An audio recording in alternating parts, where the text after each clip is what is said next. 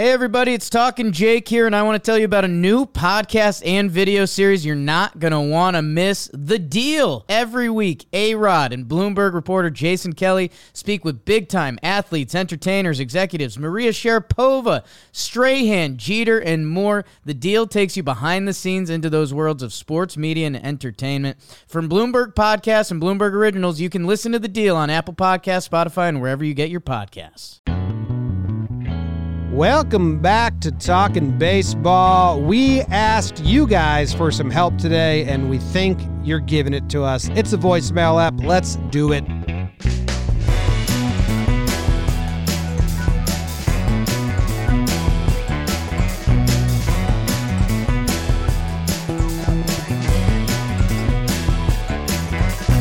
What's going on, everybody? Welcome back to Talking Baseball. My name's Jimmy. Sitting next to me is Jake. We're actually sharing headphones right now, six feet apart. That was a lie. And Trevor is in California. 23 year old big baby David in the corner producing. Trev, how are you doing? I'm doing excellent. I feel bad because I forgot to give uh, old BBD a birthday shout yesterday. So I'm going to do it now. Happy belated BBD, you big stud. Thank you very much, Trevor. You're welcome. I'm Yeah. doing great though. We played some tennis this morning, so I got my uh, athletic endeavor in. It's really hot, but uh, things are good. Who'd you play against? Olivia, my wife, she's um, pretty legit. Like she Played tennis she in high works for me. school. Yeah. Katie played tennis in high school. We're pretty equal on the court. I think if yeah, it's I a little could. frustrating sometimes for me because I'm supposed to be like an athlete and whatnot, and it's uh, slowly but surely I'm getting better. But she's got like the form and stuff down, so Mm. I get frustrated with it. Yeah, if I didn't lose my breath after two serves, I think I'd be able to keep up better. It's that cardio. Jake, how are you doing? It's that cardio. Uh, look good, play good. I'm doing doing well. Uh, despite Jeff Passan's best efforts to bring me down, Mm. um, You seen that yet, Trev? I'm going right now. I am a strong, confident male, and I don't have to answer to his BS. Yeah. Wow. So- And you are sitting in your power pose again. I've got my current power pose with the bat Baseball against bat my back. I behind think the it's good. I feel like I've seen the Instagram spines where you put something back there and it makes you arch more. So maybe that's what it is. But yeah. I'm doing I it. mean, I just read his comment. And thoughts? I'll find Can- him for you. Can you, you, read it? Can you read it to the people for those who haven't read it? Well, Jake posted a provocative video on his Twitter, Thank uh, you. wearing a belly shirt. I think you look great. Yeah, Um, I know it. Jim, you, you called Jeff out with a tweet. You said, can't wait to see when Jeff has to dress up for Jake's Storiale Day. And then Jeffrey came back with some Hot. heat. Hot. He said, replying to you, I'm not in the business of gaining 20 pounds and shrinking four inches. Yeah. Yeah. Well, It was quick. That's not it was nice. quick. It was hot. It was fast. He fast. came in hot. there's no way he's four inches taller than you either. I've No. seen you guys. No, no, no.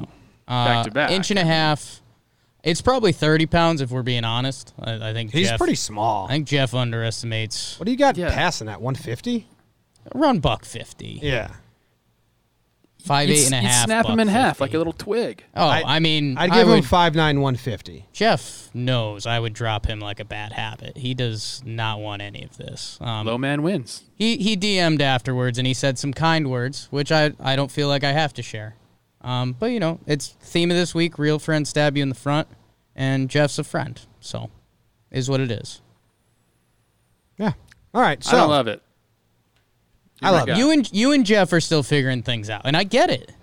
You guys had your kind of your standoff, and then you had a really good point, which I think we do need to bring to his attention the next time we cross paths. That you know there was only what three official offers, yet we got reports of about five or 6 and that's what you know people were being critical to you about. So I uh I just feel like big buddy cop vibe sometimes for me and Trevor. You know, you got the the handsome, slick talking athlete, and then you got Trevor doing his games, and mm-hmm. It High all well. the time, Yeah. catching lizards. don't makes me pretty jealous. Have All a right. sweet hat on today. So- Things are going good for me. So when we started talking baseball, Jake and I last season would open up every series recap, and we probably will as soon as this season starts again. I think we've told you this, Trev, before. Open up every show to basically let you know that you know your favorite team better than we know your ta- favorite team. There's not a secret. A lot of uh, a lot of uh, baseball, Sunday night baseball, Wednesday night Yeah. baseball, Fox. They don't like to admit that. We don't care. yeah, So we asked everyone, call in, let us know what position battle, what storyline, what's going on with your favorite team that maybe we don't know about. Yeah. Something interesting that's not on our radar. We got a good amount of calls here. I'm excited to learn, find out, and then give really quick takes on uh, what I think of the situation that I'm just learning about. So excited. You guys excited? beauty. I think admitting that you're not all knowing is a step that a lot of people in this country need to take. Isn't it nuts? Smartest thing you can do is admit you're dumb. Isn't it nuts? I agree with that. I mean, maybe not that bluntly, but yeah. Shakespeare said it a little different. You want me to quote Shakespeare for you?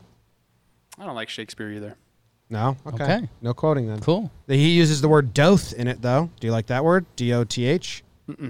Yeah, Isn't me that neither. doth? Well, it depends how you say it. I have a, you know, an boy. Eastern accent. You know, It's doth. kind of Jeez. along those lines, I started watching The Patriot last night. The movie with, with Mel Gibson? Yeah. Love Gets it. me every time, man. it's a great movie. Mm. Yeah. Uh, when his son gets shot in the beginning, Teaser. Thomas, Yeah. Ephraim from uh, Everwood. the guy who plays like the mean general, I forget his name in the movie, but Mm-hmm. I think it's Sergeant goodness. Dickface. What a what a villain! Yeah, the Green Dragons. The Green J- Dragoons. Dragoons. which was uh, Jake's uh, intramural team name Yeah. in college a lot. You know, We just were- uh, honoring people that burned down innocent families. That's what Jake did in college. I mean, literally a group of virgins picking out a intramural team name, and we just landed at the Dragoons, and we rolled with it for four years. Was that so- after watching the movie, or this No. was like a? Okay. I think someone said dragons, and then someone said dragoons, just to be like dumb, and we were like, "Let's go." So sounds like your life. sounds like how life happens. someone says something dumber, and we roll and Yep. action. All right, here we go. First voicemail. storyline for the Philadelphia Phillies will be center field. Um, Roman Quinn, Adam Haseley, um, and potentially also Scott Kingery getting some outfield stuff. Um, also, I think that could be a really interesting battle. Roman's got that traditional speed, not a great bat. Haseley, little less of the speed, a little bit better of a bat. Kingery probably offers you the best, but is more of a second baseman. Have a nice day. All right, Phillies. Trev, an old uh, old party town of yours. Center field battle in Philly. Adam, uh, how do you say it? Hassley. Hassley. Hasley. Hasley, I think Hazley. Yeah, I know all three of those guys, and I think what who was the caller there? What was his name? Uh, Phillies center field battle. I think is his given name. Okay. Well, he he hit it right on the head. I mean, he described it perfectly. I mean, you have a guy like Roman Quinn, um, who's kind of the prototypical center fielder. He's a switch hitter, um, can go get the ball out in the outfield. Uh, pretty good player. Uh, I think he sets up more of as a late inning bench guy. Um, Hazley is kind of a bat first guy. He can play a little bit of center field as well. Uh, probably not as good as Roman Quinn can. Um, and then then you have uh, Scotty Kingery, who's kind of I don't know how you want to describe him. He's he can kind of do it all on the diamond. Very um, versatile. I think he's got the most upside of anybody, but they really like Hazley. They really Yeah. do. They like his bat and the way and the way he gives at bats. So, you know, it could be different under Girardi what they're looking for, but um, I think that's a Scotty Kingery position until something happens. I, I was going to ask you about Hazley because when we've been doing our Phillies love, whether the Neil Walker interview or the Rhys Hoskins, we've talked about that lineup, and Hazley has been kind of penciled into the nine hole, and you know he's a former first round pick. Again, this is where you know your team better than I do because I, I didn't watch a single Adam Hazley at bat last year, but he put up a nice little war in 67 games. He was like a two war player. And, you know, he hit 266, 324 on base. Not impressive, but for your rookie year, you know, we've seen a, a lot of guys do a lot worse. So I. I was wondering where he was at, and I actually love the idea of Kinger going out there because that opens up second base for our guy Neil Walker, who, again, like Neil Pro's pro. He's a pro, but he's also a guy that like he could carry your lineup for a week or two. When he gets hot, it's like legit hot. So um, I don't know enough about Quinn. Uh, apparently, you're, you're making it sound like he's the best defensive option. So that would be the the card to play there. So Kinger started 57 games in center field last year. Now, if Quinn and how do you pronounce it? Is it Hazley or Hat? That's the whole debate. I'm looking it up right now. Yeah. I feel bad because I played with the guy. I should probably. Know. well, you know, Adam. Adam. He played 67 games last year. Pretty. I didn't know about this battle at all, so this is exciting to learn about it. If they're looking at spring training numbers, like who, like if it was a spring competition at all, um, Hazley or Hasley had an awful spring. He was Like, working on things. It was only eight games, but Roman Quinn in his games had a phenomenal spring in his eight games. So I don't know. That doesn't mean anything, probably, but interesting. I'm just going to take a take a note. I like what you said, Jake. Uh, if Kinger goes out there, it opens up more spots. Like, would you rather Kinger and Walker when Walker's hot, or is this a developmental year? Like, who's is is Hazley have the long game? It feels like you give Hazley the first shot at it, the lefty bat. You bench him against other lefties, sure, but you know he's a first round pick and he had an okay rookie year. It feels like roll him out there, and I think Kinger is kind of their, you know, part of the reason they gave him the contract early is that he can move around. So, you know, if, if Kinger needs to play center, if he needs to play second, I think he can play a little third. I think he shortstop in a pinch. So. I, I think Kinger's kind of their utility knife. They want to get him the at bats because he's, you know, he was a big prospect for them. So, I don't uh, know anything, like I said. sure. Looking at Quinn's game logs, he was drafted in 2011, cracked the MLB in 2016, 15 games, goes back to AAA, goes back to rookie ball, goes back to MLB, and in 18 and 19. It seems like he's not a prospect to them anymore, the way they've been going up and down. Who's that? I'm Quinn. Sorry, I was, yeah, you know, thinking about the entire situation, they want Scotty to play. Yeah. Yeah. So kind of like wherever he plays, if he plays second base, then yeah, it opens up um, that outfield spot. Uh, but Hazley, and it is Hazley. I just checked for us.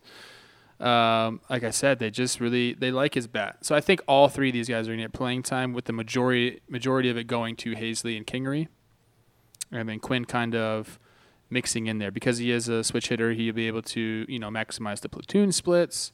It's it's it's a good battle, and I think that. Um, ultimately it just depends on if they feel like they have someone that could with the bat could play second base you know because they still have uh, they still have Segura there don't they So right now they have Segura penciled at third, which Neil can also play, and Kinger. Um, and right now they have Josh Harrison too, who can play second base, third base. So they've got these veteran bats, which uh, at the same time is almost makes me that makes me nervous for Hazley. Because I mean, if you've got Josh Harrison or Neil Walker playing good baseball, I mean, Wait, roll those dudes out there. With Joe Girardi, a 60 game season, and now a DH, the guys who are versatile, versatile, First time. versatile will probably get a longer leash and more looks than a guy who, hey, if he's hitting, he's only playing one position. That guy's going to have to light it up in the batter's box to stick. There's a take. Boom. I almost now that I'm really really thinking about it with some of the guys they have in the corners we might see defensive switch Roman come in and play because that's he's done that before you know when you need to shut the game down you have your you know ninth inning squad out there they'll send Roman mm-hmm. out there because he can go get it And especially a lot of veterans too, so maybe a little pinch run and then go into the field. I like that. Yeah, if Kutch is in the outfield and you know they're up by three runs in the ninth, two runs in the ninth, you're going to see Roman go in there. So I think Roman probably is going to start on the bench, and then yeah, if Hazley can find his way in the lineup, he'll he'll he'll get some starts out there. Cool. So Phillies fans, tell us how wrong Good or right hitter. we were. He's a really right. good hitter. We're going to the Braves now. What's up, guys? I'm a Braves fan in, in Virginia. Everywhere around me, I see nothing but Nats fans, and I think that the Braves somehow, some way, are underrated. Maybe this is just me because I'm a Braves fan, but I don't think Soroka and Fried are talked about enough. The fact that they are up and coming aces does not get talked about as much as Braves fans do. Am I crazy or are they just completely underrated? And what are their chances in the NL East? Thanks, guys. Bye. Now, I'd have to go relook at Fried's numbers. Uh, I know that he's a friend of yours, a friend of the program. We had him on the show. Uh, I like Freed a lot. I don't. I don't know his numbers.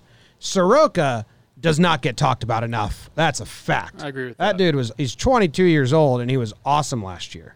Like ridiculous. Like Really good. very, very good. and he's Two 22. two something, right? He was a two something. yeah. He's He a- 22 he had a- years old. He had a 2.69 ERA. He's Wow. 20. He was 21 last year. Yeah. Or turned 22 halfway through the year. I don't know when his birthday was. I mean, he's All Star, Cy Young votes, Rookie of the Year votes, finished second. And I and I do think that's not a household name in the way, like Jack Flaherty. Soroka should kind of be in the same wavelength as Jack Flaherty. Yeah, I mean, yeah, he's got to do it again. Ja- yeah, I think Jack's, Jack's got done the, Jack's done the same thing. He's body been a, work, maybe a little bit longer, but yeah, I agree with that. Last season, at least, But I- were I both think- dealing young I think I think the point is like you know in theory this guy's the ace of the Braves. Yes. And the Braves are, you know, a well-known baseball team, one of the best teams in baseball. Like Mike Soroka should be more well-known. Yeah, I mean, I, I, I honestly, I, I knew he had a good year, and um, I mean, just looking at the numbers now, he crushed it. And I love how Is it- young he is. Um, and, in, and with Max, you know, I think he had settled in right at a four ERA last year, uh, won 17 games, uh, which I know people don't love that stat anymore, but still pretty impressive. And he's kind of coming into his own. I've known Max for a long time, and he's a guy that needs to feel comfortable, and I think he's getting to that point now. He like he's a big leaguer, and you have to get over that hump of like, I'm am I a, a real big leaguer or am I just here for a little bit? Last year was his time to establish himself, and he did it. So now that he's settled in, that's when you see guys take off. I mean, he's 26, turning 27 this year, I believe. Um, this is a year like where he could make that huge leap, and if he does, yeah, the Braves are that was a great one-two punch for them to have. Yeah. And Fried's numbers, well, last year he had a four ERA. So Yeah, right at but the he's good. Yeah. Um, Soroka is also cool because he's not a flamethrower. Like he doesn't even throw his four seam fastball uh, as his number one pitch. He throw he's like the sinker slider, uh, you know, two seam slider mix. I think he hits like 92 miles per hour. Well, you know, you think 22 year old 2.6 ERA, you're not thinking crafty. You're thinking Walker Buehler, Jack Flaherty Sure. pitch mix. So I, I will be cool. honest. I, I I'd have to go watch some of his pitch mix and kind of see what he's doing. That leaves him open to maybe a little bit of regression. If he's not spot on and he doesn't have the velo, then and there's also now a book out on him, so it's going to be this. Both these guys.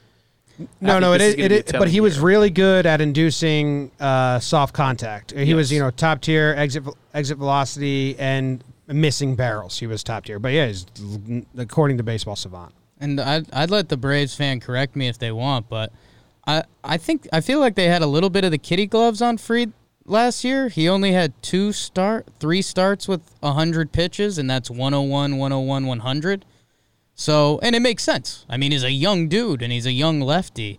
Um, and I wonder if he, because we met him briefly, and you're, you're kind of right. Like he's, you know, uh, seemingly quiet. Not, I mean, a little hot boy. I'll give him that. But you know, he's he. Y- You're right. Like I could see him needing to be a little more comfortable than what you'd expect. But I'm interested to see how much leash they give him this year. If they give him a couple 110s, like They you're got to. dealing. You this is he's twenty. This is his twenty six year old season. in a like, shortened it's time season, like go. let him rip. Yeah, You I think like that. Soroka doesn't get talked about because he's not American? Yeah, Ooh. Canuck. Yeah. Wow. Uh, and then he also said, like, what do we do? We like the Braves odds? We do. Yeah, of course. They're good. I I think the thing that gets me is like the East is so good and baseball is such a coin flip, but I've I've heard quotes from executives that are like if the Braves don't win it in the next 5 years it's a massive failure and it's like I don't know. Like they I think that's just because they going on. locked up all these guys when they didn't have to. Albies and Roro. Yeah. Yeah, but they gave them They didn't give crazy contracts to these guys. No. That's what pe- that's why people are saying that. Seven, eight Like, years, a hundred million dollars for Ronald Acuna. He doesn't have to be Ronald Acuna for them to get the value. Like if he's Yeah. Ronald Acuna, like we know, they scored on that. And I think that's that's what people are saying with Albies and Acuna and the young pitchers. Like they should be able to add the pieces around that financially to to do stuff. So yeah. Dude, the the East. I haven't really looked at an East schedule yet. Mm. Uh, NL East schedule. It's tough. I mean, they open up. If the Mets are good, which I'm kind of having doubts on the rotation with Syndergaard out now, but they're going to see Degrom twice in their first week. Maybe, yeah, they're going to Yeah, see I, Degrom. I just tw- read that about the Braves. They're they're facing some studs up front. Yeah, and the Rays. So like they open up three against the Mets, Mm. four against the Rays, four against the Mets.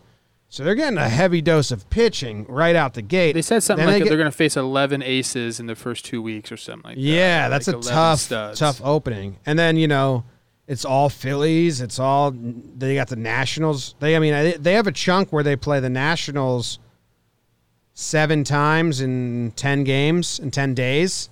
So they have some stretches where it's like, don't slump then, Yeah. because you will be screwed. Um, but I do, I do think they're better than all those teams on paper. Maybe not the Nats, but maybe they're right in there. So I don't know. That's going to be fun to watch. All right, another Braves one right afterwards. For my Braves, a lot of people know about the third base battle between young stick Austin Riley and Johan Camargo. Whether or not Ozuna can fill Donaldson's shoes is a big story also. However, one storyline you may not know is with Sean Newcomb. Since debuting, he's been inconsistent as a starter, and when the Braves needed help in the pen last year, he shoved. He has said he wants to be a starting pitcher, and the Braves are going to give him a shot this year, but with all the young pitching they have, his future is very much up in the air. I'd love to hear your thoughts on this. So last time we checked in when we were at Braves camp, it was like you know with um, Hamels out, Newcomb had locked up that fourth spot, and then Felix was probably getting the fifth. So now Hamels is healthy, I believe. Felix is opted out. Newcomb's the fifth, right? That where we're going into camp as? Newcomb, uh, Fangraphs has Kyle Kyle Wright penned in. Um, not super familiar with him, but he's a young blood, former first round pick, so they've got more help on the way. It looks like, um, and that's how you build a good team, folks. Uh, what what what Newcomb might have working against him? He had a really nice 2018. You know, 30 starts, 3.9 ERA. Uh, 2019, he got kicked to the pen most of the season, and he was good. 3.16 ERA, a 144 ERA plus, and the Braves need help down there. So, uh, I don't know. I I like him. If you can have a young, you know, if you how old is he? 27. Uh, University of Hartford, Jim. You are One of your brethren.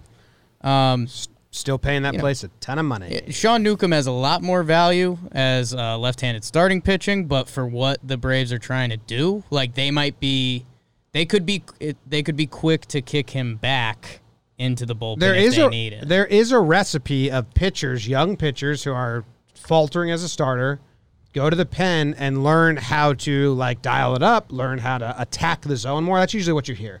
Uh, who else? Severino did it with the Yankees.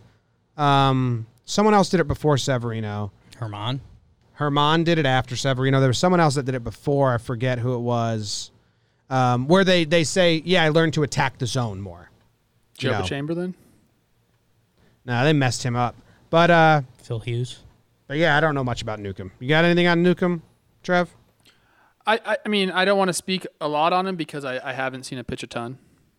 Um, but in my experience, I mean, they want guys to be starters. If they have, if he has starter potential and they can see him in that role, like he's going to get some starts then. As as important as bullpens have become, you still need to have the horses. So it just kind of depends, especially early on the season. He's probably going to get some starts, I'd assume, as guys aren't going as long. Um, I mean, what I'm looking at here is Soroka, Folty, Fried, Hamels, and him.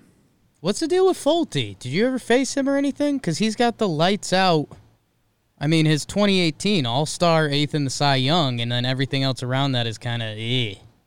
I, I did face him, I believe. I'd have to. I think I remember facing him, but you know, sometimes that happens. You know, it's it's a it's a league of adjustments, and if guys make an adjustment on you or kind of pick up something that you're not doing as well as you should be, uh, then you got to figure it out. But uh, I mean, he's got the stuff. You know, so the, uh, I think what we're seeing here is there's a lot of uncertainty in the Rays uh, in the Braves rotation. Good uncertainty though. It's like, good.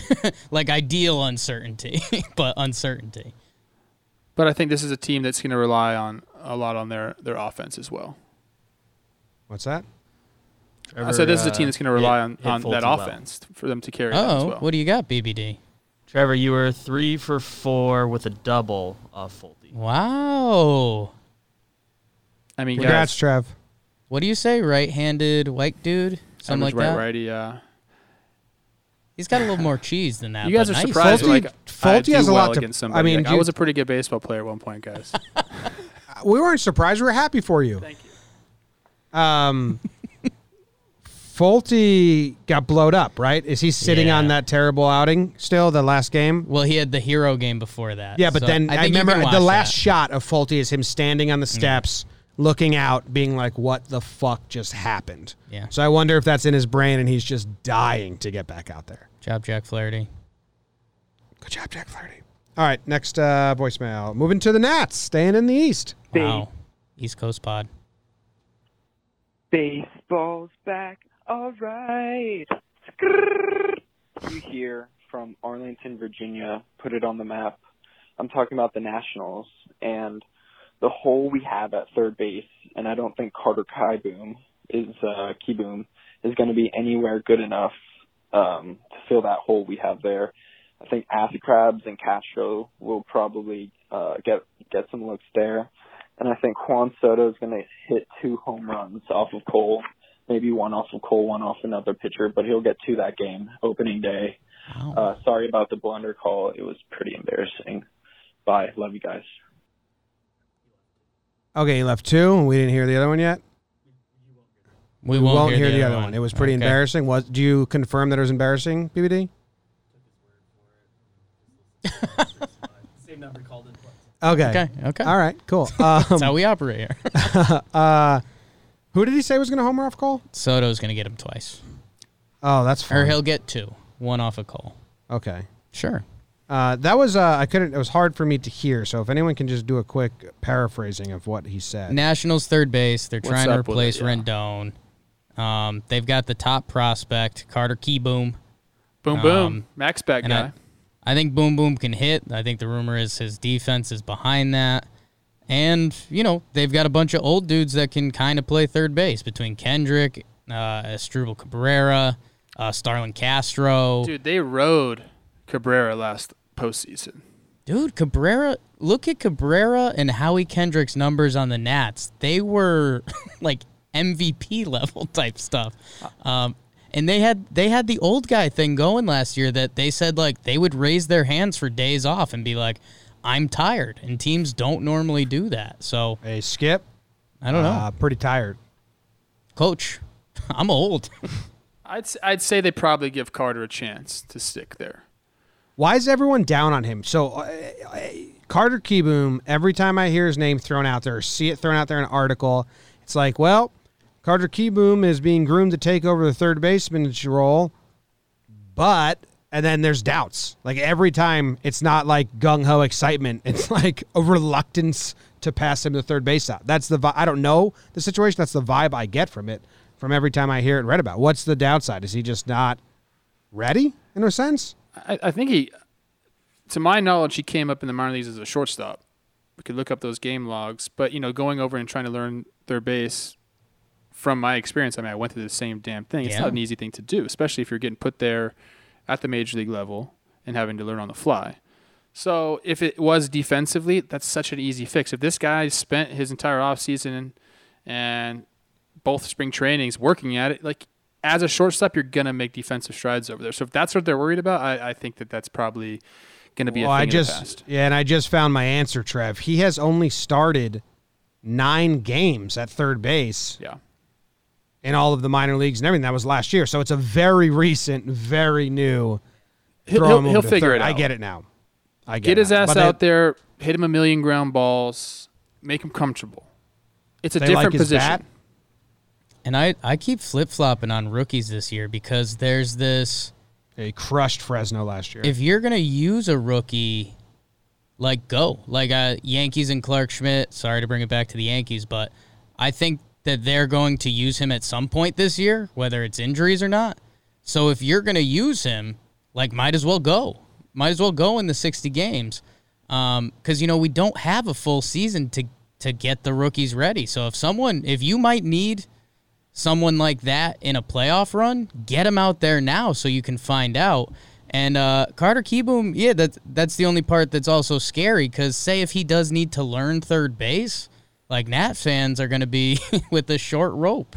Yeah, I could see that. You know, and then we look at service time. Okay, he can't. He played 11 games last year. Um, each well, that game, just means he's going to miss seven this year. yeah, whatever it is, there each game is worth. What, what do we say? 2.7 games, something like that. So does that mean he only- has to miss like three then, Yeah, I think so. Yeah. plus the 11 games? So he might. I mean, that's might be what they do. Yeah. Say, hey, you're, you're not defensively, you're not ready yet. Uh, we've seen that excuse before, but I think a guy like this who they are counting on to come in and fill a role with their organization, probably going to get some chances this year, a lot. And they have Do the veteran depth to back them up. Do you something I ran into Trev is um if you can play defense uh, how do I word this? If you can play Mm-hmm. defense but you can't hit, I'm out. I don't even Okay. care about it. I'm out. Next voicemail. Okay. Also, that guy who left that voicemail is a Nats fan. Seems like it, but listens to Talking Yanks because he dropped some Talking Yanks lingo in there and put it on the map. It's also final note on Kieboom. It's the taste he left in their mouth. He played. He had 39 at bats last year and he hit 128.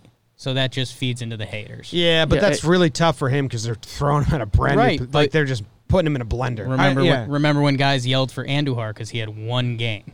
oh yeah. So Remember it's what the- they said it's- about Mike Trout after 2011? Trade him for Plouffe. He had a horrible 2011. Now he's the literally the Goat. greatest player to ever play Yeah. the game. So Next. that's fun. Hey guys, big Ace fan here, and I think the most underrated storyline of the season is how good this A's rotation can be. I mean, Frankie Montas was really on the short list to start the All-Star game before getting popped last year. Sean Manaea had a great 2018 and was en route to even better 2019 before the wild card game. Jesus Luzardo, if you watch that wild card game, you already know how good he can be. And then AJ Puk is just as good and just as useful. And if that makes Mike Fiers five, I think you're sitting really pretty. Let me know what you guys think. All right, you got to fire. This is where maybe the talking baseball fans don't know this about me yet. Trev, I don't know if you don't know this about me, but I'm not going to ride the hype of prospects. Like throwing like a lot of faith in Puk and Luzardo right now to me is crazy. Like not saying these guys won't become great starting pitchers, but going into the 2020 season and saying these guys are going to be like locked down three or even four arms in the rotation and they help solidify it. You can't do that. You really can't. I, in my opinion, you can't do that. You have no idea what you're actually getting. I'm not trying to knock them. I'm just saying, like, as a fan base, to be like, we got Luzardo, he's going to be a stud. You have no idea. You have zero idea. I, I mean, I agree with that. I think that I think he said this could be a really good rotation, and Mhm. nobody's talking about. And I agree with that statement. You know, I, I've seen a lot of these guys throw. I think with a guy like Puk, he's got a different skill set. He cut his hair, though, so we're all upset about that. Yeah, that's tough. He's six seven, can throw the ball a ton. He's kind of a guy you're like, okay, like if he can just be around the zone, he's probably going to be effective because you just don't see guys like that that often, especially from the left hand side. So Uh, then yeah, a guy like Jesus Luzardo, he's been a top prospect for a long time. Came up, had some success. So I think these aren't just kind of like maybes. Maybe no, these they're little they're bit- highly touted. Like I, I even Yeah. think this about highly touted guys. Like we just said, I agree with that. Mike Trout had a bad rookie debut, first sixty games or whatever. You know what I mean? You just they're not established, so you can't think- act. I mean, like I really don't think the, in, any of the staff is established besides uh, oh Mike over there Well, because and that's that's the funny part. That's the Jakey baseball joke I had lined up. Is like, yeah, Fiers could be your five. He could also be your one, and uh, not like technically he's penciled in as the one right now. I mean, even Manaea, who I like a lot, doesn't have a lot of the advanced metrics numbers that you want to see from a guy. But I think that dude can just pitch. I I don't think that's a problem. But yeah, I mean, if someone like AJ Puk you know, for some reason loses the zone in his first two starts, like you just lost a guy. like he's he's going into the pen to figure it out because it's just shortened season. But at the same time, people aren't talking about the A's enough. They're a really good team. defense, hitting, really good. And if these guys can be like plus arms, if they can break out, then you have a very scary, scary thing. You got us? Seems like Trev lost our audio real quick. All right. Okay. hey, Trev, it was just it was just you and the patrons. All right. So we were talking about the A's and how the rotation has a lot of potential, but you can't write it in chalk yet and be like it's a solid one through five. I mean, yeah, we're not talking like they got the three horsemen there, but they could. They could. You know, that's that's kind of like the thing with the younger guys. They got to do it, and everyone's like, "Oh, they got to do it before you know before you give them any credit." It's like, well, you know, this might be the year they do it. Yeah, and I, I mean, you know, they're getting more. They're getting this conversation for a reason because they're highly touted prospects and they have the potential to do it. I'm just the cynic in me is still like, I'm not going to be like, yeah, the A's watch out for that starting five, yet. Let me give you an example of what I'm talking about here. Please. I was 16 years old and I was mm. looking to earn some extra dough because I wanted to, you know, go to In and Out on a Saturday night if I wanted to. So I went to the mall and I applied at Mrs. Fields Cookies for a job. Yep. That and a skate, like some skate shop that was there. Uh, Mrs. Fields turned me down and said, "We need someone with experience." And it's like, dude, how am I supposed to your get potential. experience if I can't? You don't like let me work at it. Mm-hmm. It's kind of like what we're talking about with these pitchers. It's like, yeah, you need experience. We need to see you do it a few times. Well, it's like let him pitch. Yeah. Let could him be the go. year. Let him go eat, but uh, Yeah. then we'll get excited. All right, next question. Um, um, so I'm Mike. Um, I think an underrated storyline you guys should look out for is um, Big Baby David's tweets. Um, very underrated, flying under the radar. Trevor Plouffe gives him the acknowledgement that he deserves, but I don't think he gets the recognition that he really should. Um, he's not verified. I think we should uh, start a hashtag Get Big Baby David or BBD verified. It's only right. Yankees Twitter deserves it. Thank you, Mike, uh, BBD's younger brother, Thank for you. calling in and participating. Was that a birthday present? I present? really don't know who that was, but it made me laugh a lot. so I figured BBD. I'd How taste about that myself. shout out though? Wow. Yeah, Taste nice. pro taster pod. Hey guys, um, I'm so jealous hey of your guys, fucking Harry back from thing. Huddersfield Oh. in England here. Um, I have the misfortune of being a fan of the Houston Astros. Um, as far as underrated storylines go, one thing I think people aren't talking about enough is the fact that George Springer is a free agent at the end of the season, meaning that he has just 60 games to prove that he can still hit without knowing what pitch is coming.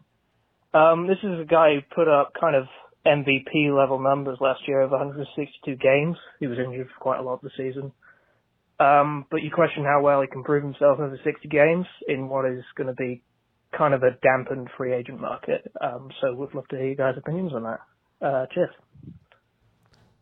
Was that a du- another? Was that I missed the beginning because the earphone. He's an it. It wasn't- Englishman. It wasn't Joey Mellows. No, Okay, just another English baseball fan. Welcome. Thank you very much for calling. coming. London Uh, game's working. Very interesting storyline. yeah. Does his do they try do they try to trade him? Probably not because they're going to be in it and they're going to be trying to win and they're a good team. But is that a factor for free agency, Trev? Like our team's gonna be looking and like, well, let's see what he does when he doesn't know it's coming. Now he hasn't. See, I don't think he's always one hundred percent knowing it's coming. Every I don't know though. Maybe they were doing it a lot. Yeah, I look. I, I think everyone, everybody is going to be paying attention to how the Astros do this year. You know, that's not something that's to that people have forgotten about. You know, although this is going to be an easier year than the Astros could have ever imagined back in February, uh, people are still going to be remembering the storyline. People are still going to be talking about it. It's going to be in their minds. So yeah, I think it's important to see how these guys respond to it. Um, but yeah, George is a hell of a ball player. He was one of my favorite players in the league. Now I can't have him be one of my favorite players because of the whole scandal. Um, but if he comes out this year and bangs, he's going to have a spot in free agency. It's not going to be what it was. We all know that the owners are not going to open the wallets up like maybe they would have pre COVID. Um, so it'll be interesting to see where he lands. I, it, it, wouldn't surprise me if he landed back with Houston. Uh, but again, this is his age 30 season, so. Dude, unless he wants out of that constant constantness Hate. of the deal of dealing yeah, with it. You know, maybe he just wants like, you know, oh shit, their fans are going to be back next year. I'll get out before that happens. He also, I think, you know, like a lot of free agents, he will take the biggest contract offered. Yeah, so, he's thirty, so I wonder what it would be. Gosh, you know um, what? Like, yeah, he's this is this is his age thirty season, but he's almost thirty one. Like he's turning thirty one right at the end of this season. And you know he's been playing center, and you know that how it normally plays out is you kick to left or right for a couple years, and I'm, you know, there's there's no reason to not believe George can't do that he was on a nasty pace last year. He had 39 yes. homers in 122 games. Uh, he was on pace for 50 plus. Uh, so hey, back to our betting pod. If if any of you want a real deep cut, George Springer, I tweeted out facetiously. On, on January 18th, the day after my sister's birthday. I said, no, it's a good way to replace losing some first and second round picks, flipping George Springer at the deadline when the A's and Rangers are ahead of you in the standings. Ooh. Would I love would I love to retweet that if it's honest? Absolutely. Do I think it happens? No.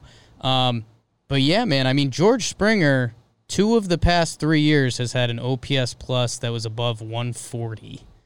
Um, so hey, and you know, I, I don't know how his top speed is and how he's taking care of his body. If you could get two years at a center field and then another three at the corner, I mean, that's five years over 20 million per easy i think. Yeah he's a stud. I think his body is just fine. He's a guy he doesn't seem 30 to me or 31 to me. When i think about george springer i'm like this guy's 26 27 28 but maybe that's just the way he plays. He does play emphatically kind of seems balls to the wall i dig that I, I do agree mm-hmm. that teams should be proactive in going out and getting guys like this but i don't know about a five year deal for him just that age, from? man. He's people don't want to. You know where he's from? Don't want to give it out. I do know where he's from. Do you ask me that? Yeah, yeah. Do you know? Of course I do. Hard hitting, baby. Hard hitting, baby. New Britain. I'm pretty sure he came cup. out to one of the games and while UConn. I was there. Pride of Connecticut. Yeah. Like I said, man, he's one of my favorite players. And twentieth on the all-time Connecticut hit list. Good for it's him. got a long way to go. Huge. Jim O'Rourke in 1872. How's he doing with homers? Was it Bagwell? Who's, who's one? Mo Vaughn. Wow, love in a in a landslide. George Springer's the third most home runs by a player born in Connecticut. Come on, George. Yeah. I mean that's Mo that's one storyline that like we kind of ha- don't talk about anymore because we're over it. But like just following the Astros this year, seeing what these guys do, because if any of them struggle, any one of them, it's going to be like, pointing the finger. Killed. We we knew it. We knew you weren't that good. Blah blah blah. Yep. And it's fair. It's gonna be fun. Yeah. It's fair. Uh, next. Hey guys, uh, diehard Twins fan here. Big fan of the show. Big fan of you, Trevor. Uh, so I just want to say everyone loves the Josh Donaldson signing, obviously, but one thing I don't see a lot of national baseball news talking about is uh, the Twins have an absolute stud over at second base, Luis Arraez. He came up mid-May last season, I think and ended up taking over second base from Jonathan Schoop in like July. He only played 90 games, but he hit almost like 340 and it was great on defense too. I mean, him and Polanco up the middle. Are you kidding me? So it looks like the Twins are going to have him around for a while. And I, I that's all I have to say. But I can't leave without asking one more question. I just have to know. So I was born in '99. I, I've seen all of these beatings the Twins have taken from the Yankees in the playoffs: 2003, 2004, 2009, 2010, 2017, last year, 2019. I just have to ask from a Yankees fan perspective: Do you guys get happy when you see that you get to play the Twins in the playoffs, or are you aware of just how sad this is? I just want to know exactly what you guys think of the Twins. Uh, thanks, guys. Love the show. It's um like I don't like it's not a rivalry or I don't have any like hate towards the Twins, but it, it you you're putting me in a position to sound like a, a cocky uh, douchey Yankee fan. But yes, when I see the Twins in the playoffs, I- I'm like, okay, awesome. It's just it until it isn't the way it is, it is, and the Yankees win easily. I'm I'm a big underdog guy, so I always hold my breath for a second when the Twins are coming in because just the law of averages. At some- Eventually, they're going to get at us. some point it's going to happen.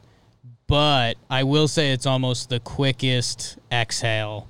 Like there's usually just a moment when it's like, oh, Yeah. like the the Yanks got him again. So I know the day of reckoning's coming, but not yet. And Trevor, that guy said a very important thing. They said the national people aren't talking about Luis Arias. Arise. But you know who is? You and me, Daddy. Yeah, we Yes, talk but it- about him all the time. He just made me realize we've been pronouncing it wrong. It's uh rise, not Reyes. Arise. I, I can turn it a little bit. Yeah. Little It's, uh, you flair. know. I, I- minds. Oh my goodness! I just Oh. hit my computer. Hey, watch out. Be careful, Uh, the guy He's definitely sounded throwback like he's hitter. from Minnesota, which is cool. Um, I recognize that dialect and the. He just sounds nice, right? He sounds like a nice guy. Yeah, I liked him. He said he But, liked you, so- so Yeah, that's true. I forgot about that. Thank you for that. Uh, yeah, we we mentioned him as a guy that's best fit to hit 400 this year. Everybody that I talked to um, in the Twins organization is super high on this guy. Um, I don't want to. I've heard the Rod Carew comparisons. That's pump the brakes a little bit, people. But he's got the hit tool, and if you can so hit, is that you're their be name? Because because people give Rod Carew to Andujar too. Is that the player? Whenever a guy's just like just puts the ball in play, you just say uh, the next Rod Carew. I think they Rod's been around them and they do things similarly. You know, um, the way they approach at bats. He doesn't look like the 2020 MLB hitter that you think of. You know, he's kind of the guy that you were talking about maybe a couple of episodes ago, Jake. You're like, wouldn't it be cool in 10 years if there was just an influx of these guys who beat the shift, whatever, whatever. This guy's a professional hitter, uses the whole field, works the count. I think the biggest thing that you can see, and Juan Soto does this really well, uh, and that's why people love him, is his command of the strike zone. Yeah. So this guy's going to make you work all the time. Uh, I, and, and I think they have a good one here. They're very confident in him, and so am I. Uh, but the Rod Carew thing, like that's like I said, let's pump the brakes. Rod Carew is one of the best to ever do it. So he's definitely a guy that is going to be a force for them in their lineup, and, and it's it's a cool like, you know, other side of the spectrum. They have a lot of bombers. Obviously, we know they broke the the major league record last year. They're returning a lot of those guys, plus adding Josh Donaldson, and then they add a guy like Arise in there. So it's cool. I think they have a very balanced lineup. Um, Yankees definitely have the Twins numbers. Uh, the Twins number during the playoffs. There's no doubt about that. You guys should feel confident um, until something makes you not confident. A couple things. Donaldson is kind of the perfect example of what I was talking about for NL teams. You can improve your lineup, obviously, but you can improve your defense. Donaldson goes to third. Tell Big Miguel either play first or DH for the day. Like you're you're getting a couple wins there. And I've I've referenced this a couple times, but I just came up with a Jakey Butterknife stat that Ozuna was brought into the Braves to kind of replace Donaldson's bat in the lineup. Ozuna's got one really good year. Yeah. He but it's it's really his only standout standout year. He hits the ball violently. Jim, you'll like this. He has only Ozuna only has one year with an OPS above 800. Really? One year he mashed with the Marlins. Last year he was 800 on the nose. So that's a little bit of the butter knife. But it's it's still 800 on the nose. I mean, Yeah. it, you know, Josh Slightly above Donaldson average. Josh Donaldson has four seasons that start with a nine OPS, including an MVP. Like when he's Well, yeah, they're not the same player whatsoever. When he's healthy, he's special, and just kind of spinning it back to the Braves. Like I don't know if Ozuna gets off to kind of a slow start. I, I mean, it's a different kind of ball player, and I think the Braves kind of Braves fans are ignoring that. I mean, they're they're looking at it glass half full. Like you get a guy, you think oh, this is gonna, he's going to give his best effort this year, and maybe you surround him in the lineup the right way. Um, maybe that has something to do with it. But yeah, I mean, you're you're comparing him to Josh Donaldson. That's not really fair. Josh is one of the best right-handed hitters we've seen in the last decade. So, you know, I read uh, that book, Swing Kings, a lot about Josh and his hitting coach, and pretty interesting. Josh has that uh, big leg kick. He's part of the swing revolution. yes, He's pretty vocal about it. It's cool. Uh, I, w- I was digging up and doing a lot of mental math in my head, but I got it right. I have an Arise number here that I want to throw the people's way. Boop, boop, boop, boop. Trev, he played 92 games. How many games do you think he did not get a hit nor a walk out of the 92? Well, I know his OBP was like right at 400. 92 games. How many did he not reach base?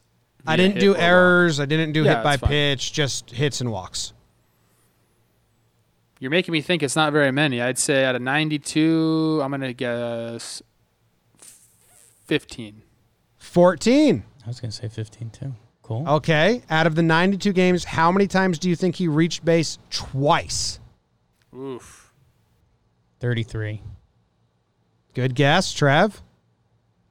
I was going to go more than that. I don't know. Uh, I, I'll say, Go with your gut. I was going to say 40, but that seems like a lot now that I'm thinking. 44. Wow. Wow. Isn't that crazy? When he's there, he's there. Half of the games he reached base twice.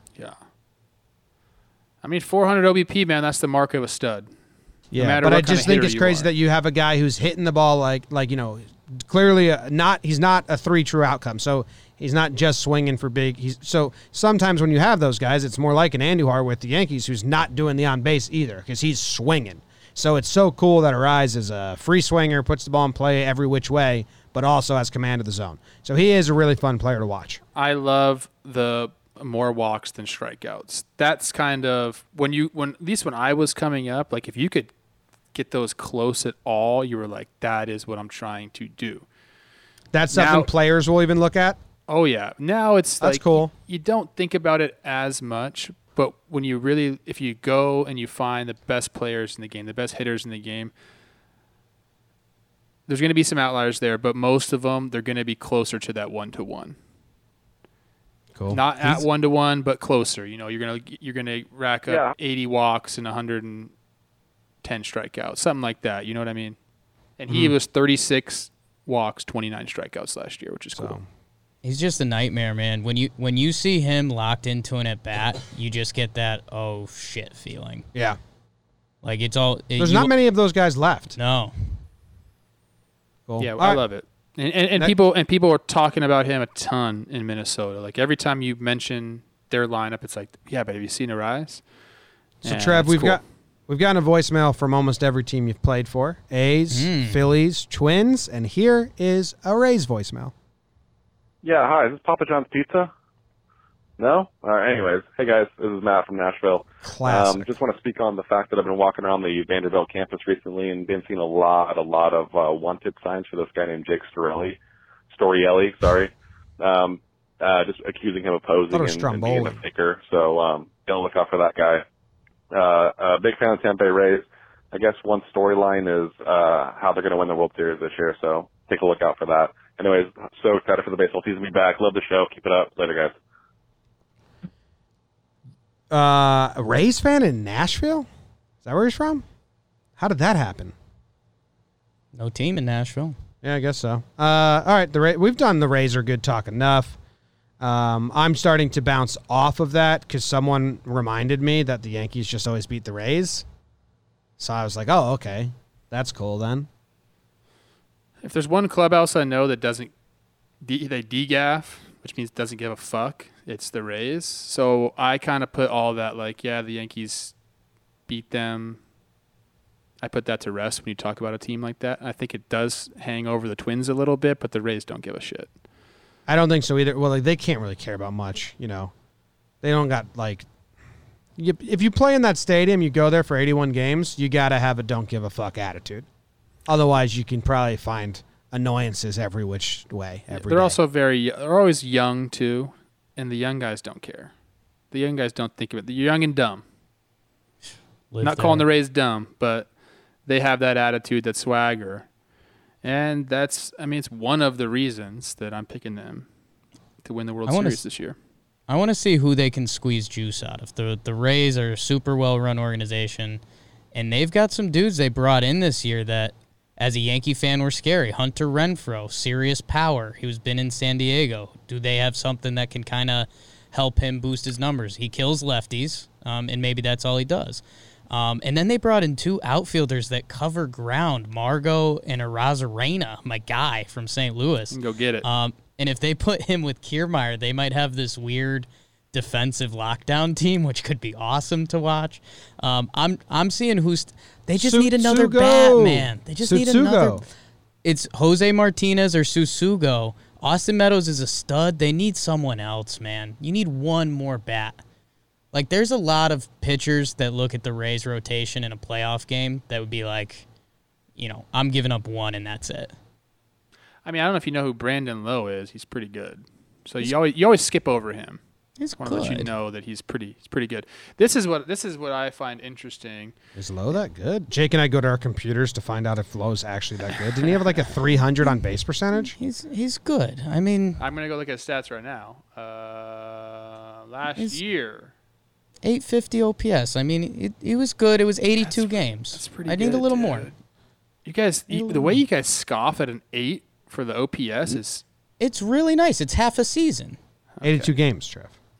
I like them. This games is this year. another team. does it. This is another team that I can see going out and making a move. I think Francisco Lindor fits very nicely on their team. They all. I don't know what the prospect sys, their system is like with prospects right now, but they always Good. got them. It seems like Yeah, they they're always always got willing to deal them too. Top prospect, Wander Franco. Everyone's debating if they're going to give him the call. Wander. Yes, yes, yes. So if they go out and make a splash like that, that changes everything. And do not You ever put it seen, past uh, those guys. you Neander, ever my seen- guy there, he knows what he's up. You ever seen two way McKay pitch? I never saw him pitch. I saw. I think I was there when he got drafted and came and like hit on the field. He pitched against the Yankees once, and it was weird. He was I like seen him. brooding on the mound. He's Do a remember hardo. He was a little bit. He was a hardo. Hardo? Yeah. Yeah, I, it, we only saw one game, but it was very strange. It was like you need to take so many breaths real quick. Um, it was weird, but he's an exciting guy, so hopefully he's good. if you're Honeywell? looking for a team that's just like young, electric, Hey guys, I'm DGAF. Sam from Madison, Ah, Wisconsin. God damn it! Sorry. It's okay. You can cut me off because I mean I'm just saying the Rays are like a fun team to follow. If someone's like looking for a team, like hey, like let me follow an AL team that I don't know a lot about, the Rays are going to be a I, good one. To I'm going to sound like such a, a weenie head here, but like, if you're a casual fan just searching for a new team, you don't want to watch 81 games of baseball at the Trop. I mean, we're talking about just this season. This season for sure, but I'm mm-hmm. saying like if that's my every night, I don't want that. That blows. It's going to be tough. Like get them a nice Rays stadium where tough. people where, get them a nice stadium where fans can actually travel there because they showed up in the playoffs. If they had like a good looking, aesthetically pleasing ballpark, I think they'd be America's darling.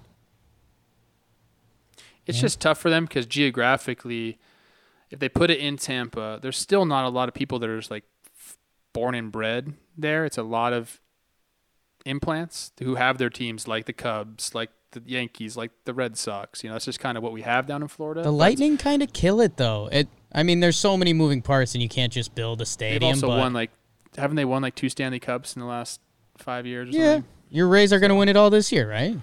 I agree. It could help, but if look, yeah, if you're looking for a new team to latch onto forever, the Rays is not the organization you want to do that because they're going to be moving parts. You're not going to know any of the players. They're not going to be there for that long. They're kind of like the A's in that Yeah. sense. I think they're the better A's, the better version of the A's. That's how, how I kind of think about them in my Ooh, mind. Shots fired to Chapman. Oh, Chappie's my guy, but I'm talking about as an organization. Yeah, no, the way they right. run things. The A's are pretty good at what they do. I think the A- uh, the Rays are better at it. Guys, how about a little uh, sneaky rookie of the year, Susugo? Su su su go. Just saying. Just saying. All right, here's the next voicemail.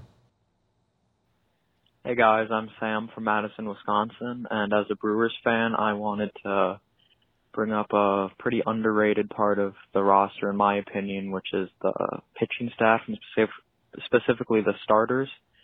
Uh, Woodruff and Houser both had good years last year, and I think with Lauer, Lindblom, Anderson, all could be solid. And if Suter and Peralta can play as well as they did in the front, uh, come in as starters, play as well from the bullpen last year. Uh, starters could be pretty solid this year. Thank you. Jake, what do you got on the Brewers starters? code for Jimmy doesn't have nice words to say. I'll say this. I, I've got a way to code this.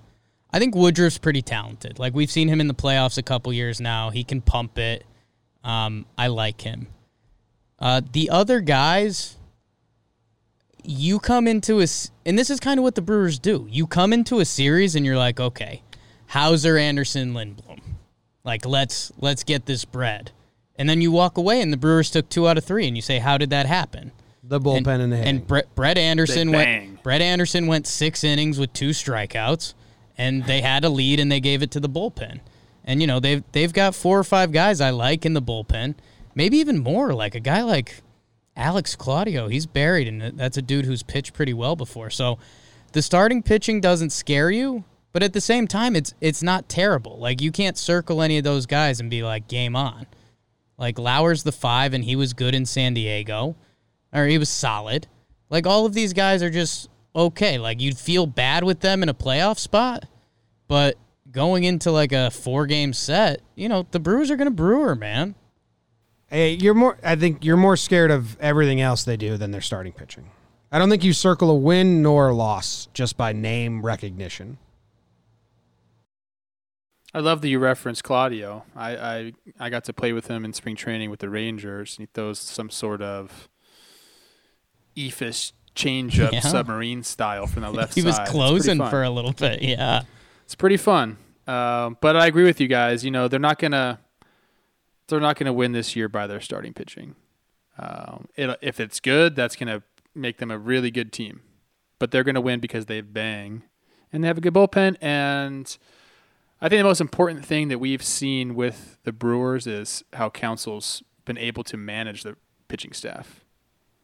He can pull he can pull the strings the right way. Like he's done that, which is, you know, it kind of gets annoying watching them play because he is making those changes all the damn time. But um, people are okay with it when you win. Why'd you just say? Fuck? I kind of like the Brewers. Brewers are a good team. They're going to be in it. They're going to be in the division. I just don't think like you look at the starting rotation and say, "Oh, that's No. scary." No. It's crazy that haters like this. Well, Yelich and then Hader is like the scariest dude on that team. Yeah. You're not Ron scared of Bobby BH, Wall? Watch out. That lineup like can be really deep. There's a lot of there's a lot of questions. Like is Cain, Narvaez Yelich, Braun, Keston, what's Smoak gonna give you? Good Justin Smoak or Matt Justin Smoak? Matt. Just, I mean, how many times have we seen good Justin Smoak? Can, Once. Can Narvaez I mean, repeat what he great Justin Smoak. Can Narvaez do what he did last year? Sogard, the advanced numbers hate him, but he's a veteran. Arias is the big piece they trade for, and hey, maybe he's good, but I don't know. Speaking of Keston, and this is kind of off subject here. You know, I where I grew up, it's called the Santa Clarita Valley. Um, Trevor Bauer's from there. Smoak's been good. I apologize for that comment. Thank you. Big Game James is from there. A lot of a lot of ball players come out, and then recently I'm just learning about these new guys. Keston, a Valencia guy, Santa Clarita Valley. Tyler Glasnow went to the same high school as Trevor. I didn't know these things, and I should. It's like my hometown. I should know this stuff. Okay. Uh, but I I became a much bigger Keston fan. One because I learned that, and two because Phil Hughes believes his cards.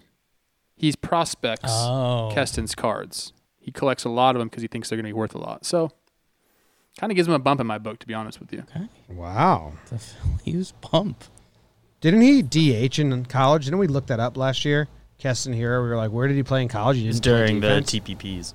Just Dur- raked. Yeah. During the TPPs, we were trying to find out what position he played in college, and it was like he didn't. Just, rake, hit. baby. Just Um, rake. Just rake. Yeah, they they think uh, a lot of Keston, which they should. He was great last year, and all his um, all of his all of his there. baseball savant numbers, Jake, are like the way you want him, kind of. Like he's just his woba's good, his barrel percentage is good, hard He's hit an rate anteater, good. UC Irvine guy. Gotta love that. It's good.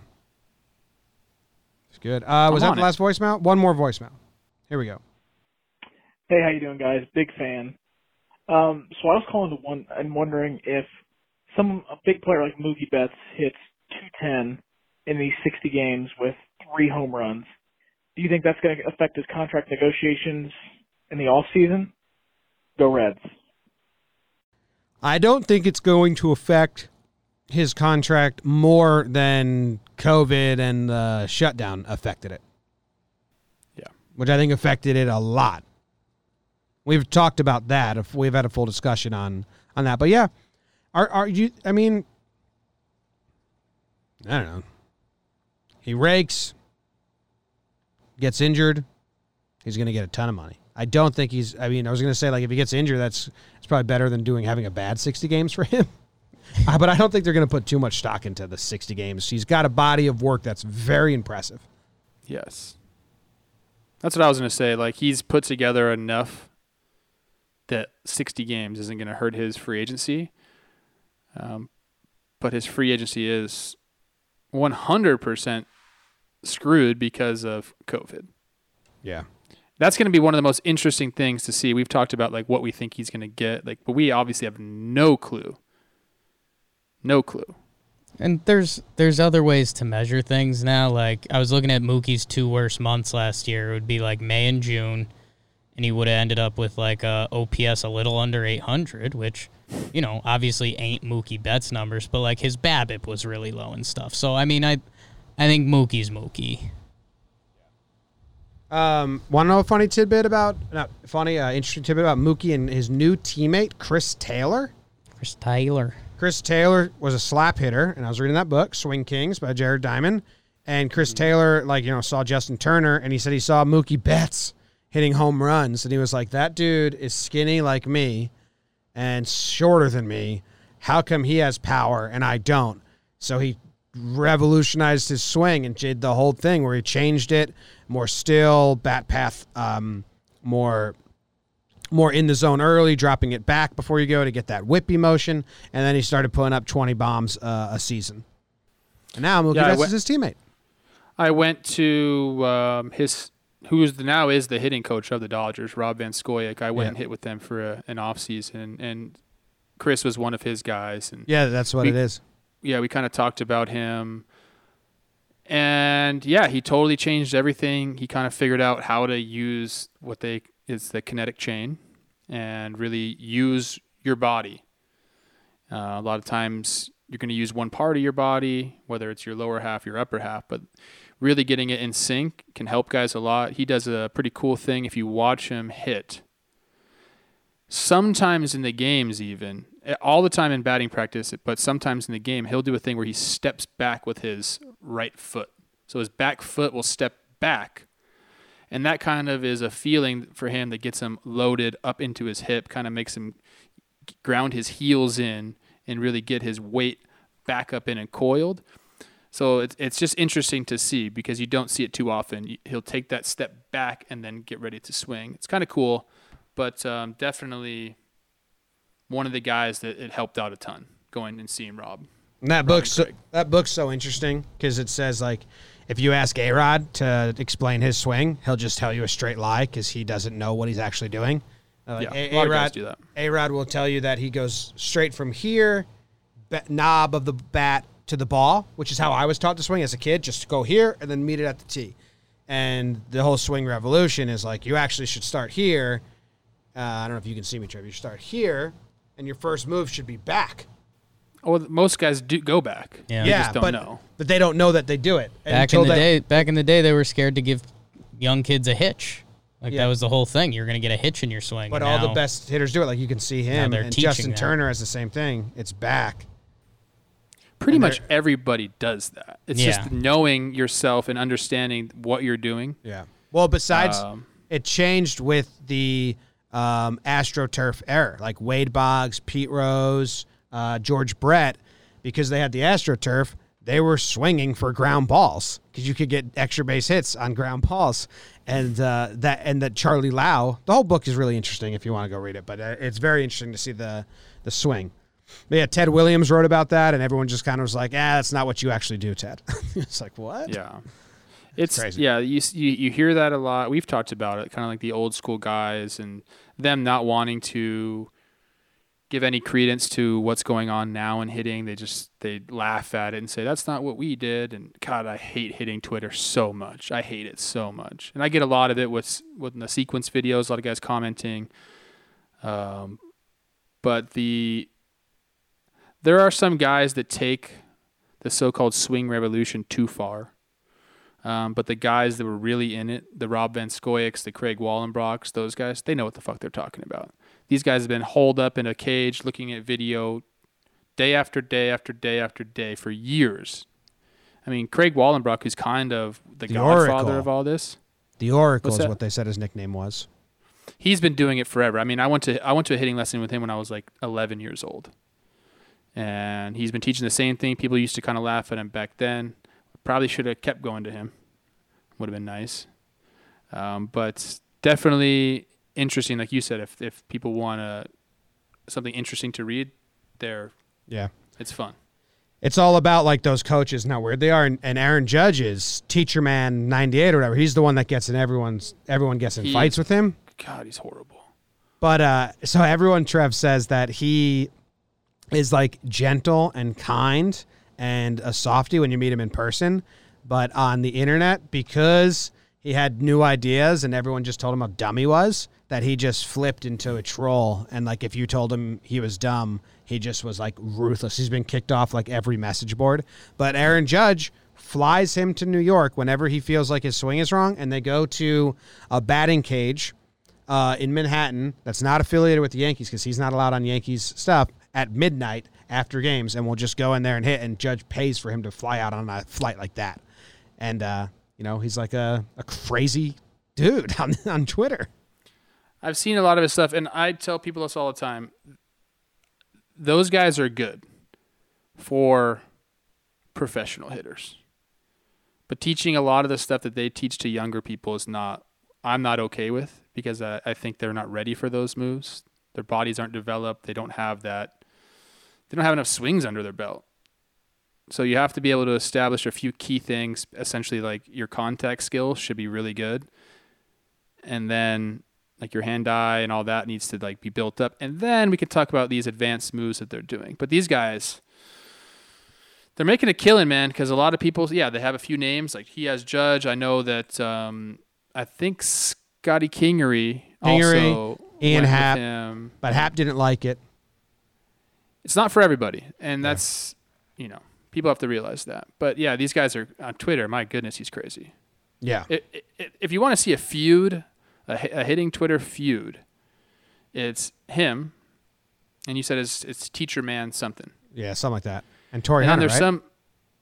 Well, Torii just was in and out, but there's this one guy that's constantly they go back and forth, and I don't know who the hell this guy is. His last name is Frye, F R Y E, and this guy's like an idiot on the other side. Like he's like so old school, blah blah blah, and it's like, dude, it's okay if you just want to like collaborate, meet in the middle a little bit, but these guys are not about that life Jeff Frye. all all they do is I don't know. All they do is fight, and it just gets in my timeline every once in a while, and it's like, jeez, man, Sounds fun. what a feud! Yeah, Teacher Man's crazy. Here's the thing: you don't have to be a big league hitter to be a good hitting coach, and No, people none like, of these guys so are. mad about that. Dude, Teacher Man, I forget his real name, but uh, how he learned how to teach the swing was for three years. He just tried to mimic Barry Bonds' swing in his basement. He's just just swung every day in his basement, watching Barry Bonds and then watching his. So like he has Barry Bonds swing. He's sixty year old fat guy with no, Barry Bonds don't swing. do not say that. Do not say that he has Barry Bonds. swing. Well, whatever. He has the mechanics of Barry. he tries to emulate it. Yeah, Yeah, it's, yeah. it's I think he does himself a disservice by him swinging all the time because it He- doesn't look very good. No, but Trev, his recruiting process, and then we'll end the show, is that he sets everyone up, puts a ball on a tee, like he put Judge there, and they all got into like a ready position, and then they had someone blow a whistle, and he was like, "I guarantee you, I can beat you to the ball." And then they blow the whistle, and he beats he beat every MLB player to the ball. Would that work on you? Would you be like, "How like, do you do that?" tee, who gives a shit? who gives a shit if you can get to the your barrel to the ball faster off a fucking tee? Yeah. I have a problem with a lot of these guys because uh, we've talked about this before. The controlled environment thing is stupid. There's a lot of things you can do in a controlled environment that you can't do in the box. So I'm not saying these guys don't know anything. They do. They've poured their heart and soul into hitting. They understand the the um, mechanics. Uh, that's that's just one part of Yeah. hitting. Well, go watch Sequence to find out how players really think. It's true. Boom. All right. Thank you guys for listening. Thank you to everyone who called in. We appreciate it. We will see you later. Have a great weekend.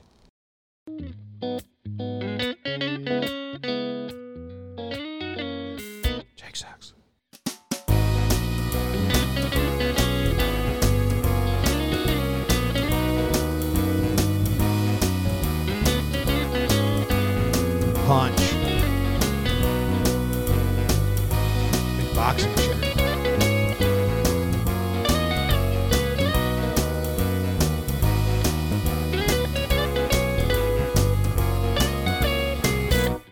Hey, everybody, it's Talking Jake here, and I want to tell you about a new podcast and video series you're not going to want to miss The Deal. Every week, A Rod and Bloomberg reporter Jason Kelly speak with big time athletes, entertainers, executives, Maria Sharapova, Strahan, Jeter, and more. The Deal takes you behind the scenes into those worlds of sports, media, and entertainment. From Bloomberg Podcasts and Bloomberg Originals, you can listen to The Deal on Apple Podcasts, Spotify, and wherever you get your podcasts.